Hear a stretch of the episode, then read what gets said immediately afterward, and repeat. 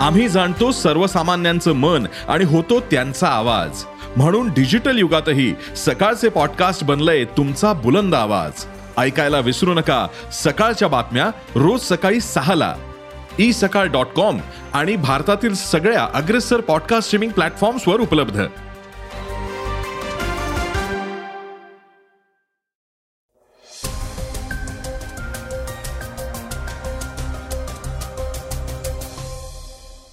नमस्कार मी क्षितेज आपण ऐकत आहात सकाळचं पॉडकास्ट. आज आपण ऐकणार आहोत राष्ट्रीय आंतरराष्ट्रीय बातम्यांचा आढावा.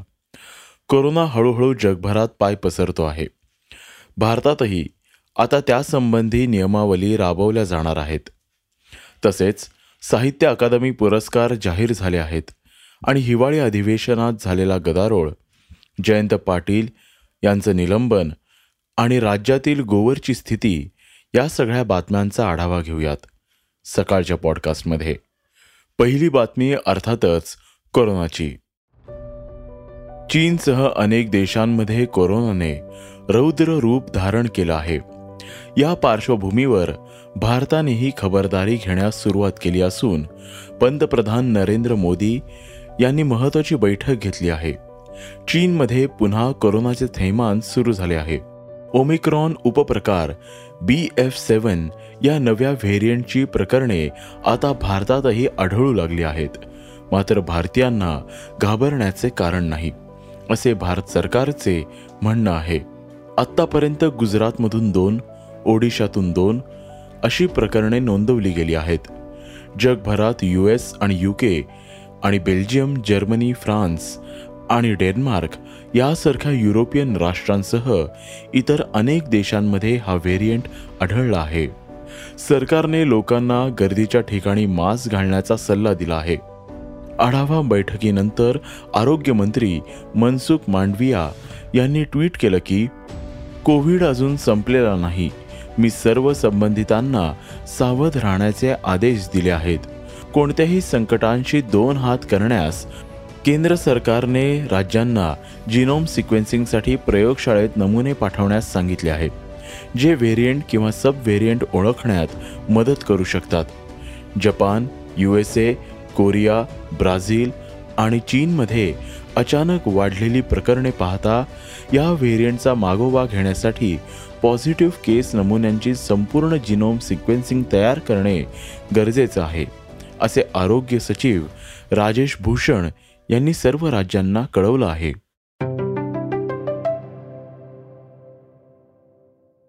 गोवरचे रुग्ण वाढले.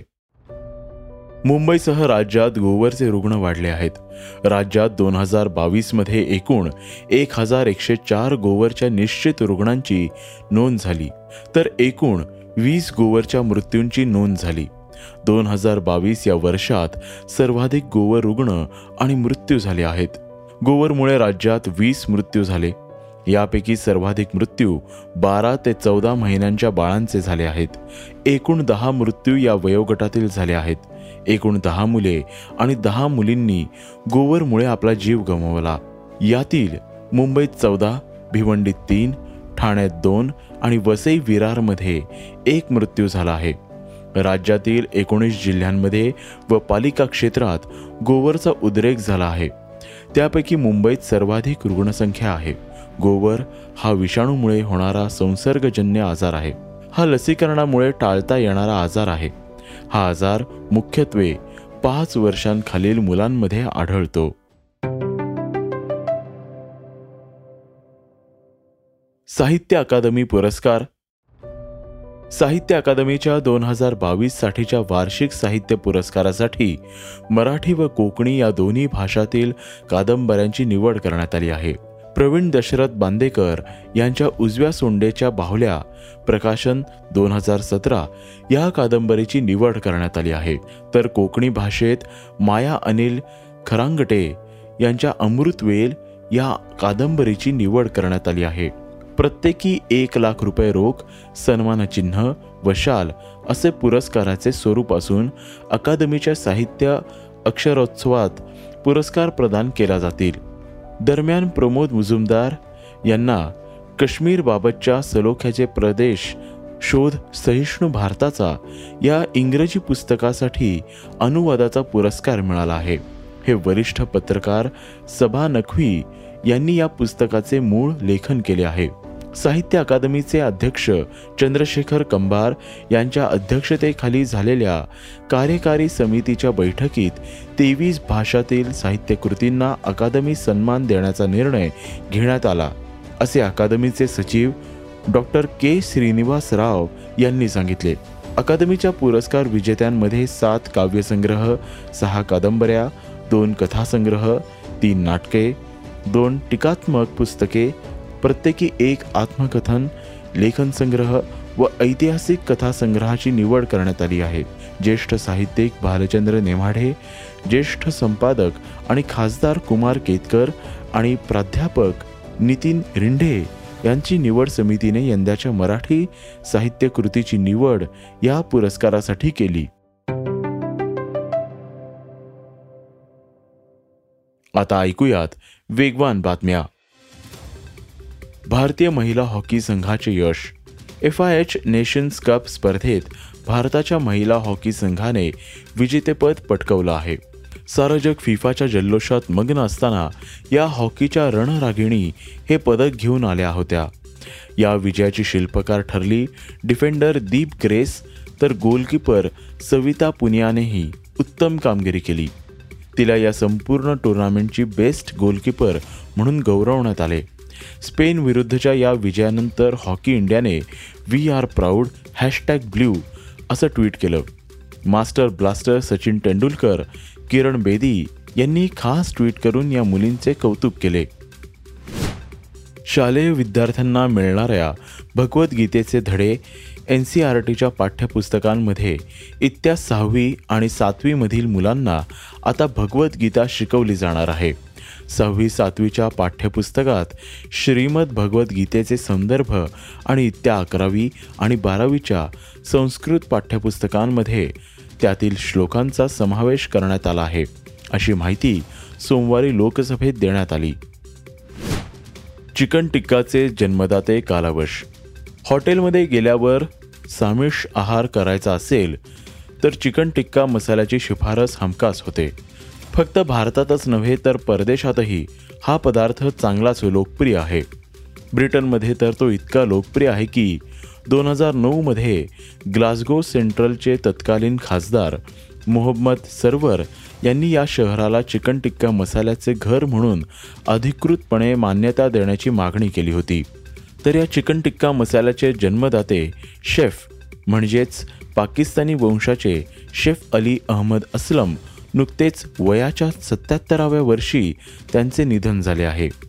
एका ग्राहकाच्या तक्रारीला कल्पक पर्याय शोधताना एकोणीसशे सत्तरमध्ये चिकन टिक्का मसाला या नव्या पदार्थाचा जन्म झाला होता. त्यानंतर या पदार्थाने भारतीय आणि परदेशी नागरिक दोघांनाही वेळ लावले होते. चार्ल्स सोबराजची सुटका. नेपाळच्या जेलमध्ये शिक्षा भोगत असणारा French serial killer Charles Sobhraj याची आता सुटका होणार आहे. एकोणीस वर्षांपासून तो नेपाळच्या तुरुंगात शिक्षा भोगत होता. त्याच्यावर भारत थायलंड तुर्की आणि इराणमध्ये वीसहून अधिक लोकांची हत्या केल्याचा आरोप आहे. आता बातमी चर्चेतील. अर्थातच महाराष्ट्र विधानसभेच्या हिवाळी अधिवेशनाची. हिवाळी अधिवेशनात जयंत पाटील यांचे निलंबन. राज्याचे हिवाळी अधिवेशनाचा आजचा दिवस वादळी ठरण्याचे दिसून आले. राष्ट्रवादीचे ज्येष्ठ नेते जयंत पाटील यांनी विधानसभा अध्यक्षांना अपशब्द वापरल्याने त्यांचं निलंबन करण्यात आले. हिवाळी अधिवेशनामध्ये सत्ताधारी विरोधकांमध्ये जोरदार खडेजंगी झाली. दिशा सालियान प्रकरणावर विरोधकांना बोलू दिलं नाही. त्यामुळे राष्ट्रवादी आणि शिवसेनेच्या आमदारांनी जोरदार मागणी केली. यावेळी विधानसभा अध्यक्ष राहुल नार्वेकर यांनी विरोधकांना बोलण्याची परवानगी नाकारली. अजित पवार यांनाही बोलू देण्याची मागणी केली पण नार्वेकर यांनी नकार दिला. त्यावेळी जयंत पाटील यांनी आक्षेपार्ह शब्दात संताप व्यक्त केला. त्या शब्दावरून आक्रमक होत सत्ताधाऱ्यांनी पाटील यांच्या निलंबनाची मागणी लावून धरली होती. ती मान्य करत अधिवेशन संपेपर्यंत जयंत पाटील यांनी निलंबित करण्यात आले आहे. निलंबनाचा ठराव विधानसभेत मंजूर करण्यात आला. यावर प्रतिक्रिया देताना अजित पवार यांनी दिलगिरी व्यक्त केली. पण ते म्हणाले आज सत्ताधारी पक्षाचा रागरंग काही वेगळाच होता. ते सकाळी येतानाच वेगळं काहीतरी ठरवून आले होते. आज त्यांनी विरोधी पक्षांना बोलूच दिले नाही. आज अधिवेशनात दिशा सालियान हिच्या मृत्यू प्रकरणाच्या केसमध्ये आदित्य ठाकरे यांचा संबंध असल्याचा आरोप करण्यात आला. मात्र राहुल शेवाळेंना आदित्य ठाकरेंवर आरोप करण्याचा अधिकार काय असा प्रश्न संजय राऊत यांनी उपस्थित केला आहे. आदित्य ठाकरेंचा विषय काढून आकरण तरुण नेत्याला बदनाम केलं जात आहे. मुख्यमंत्री एकनाथ शिंदे यांच्यावरील भ्रष्टाचाराच्या आरोपांवरून लक्ष विचलित करण्यासाठीच हे कारनामे केले जात आहेत असंही राऊत यांनी म्हटलं आहे. जयंत पाटील यांचे निलंबन आणि आदित्य ठाकरे यांच्यावर आरोप यांनी आजचा हिवाळी अधिवेशनाचा दिवस गाजवला. आपल्या निलंबनाबद्दल जयंत पाटील काय म्हणालेत ते ऐकूयात.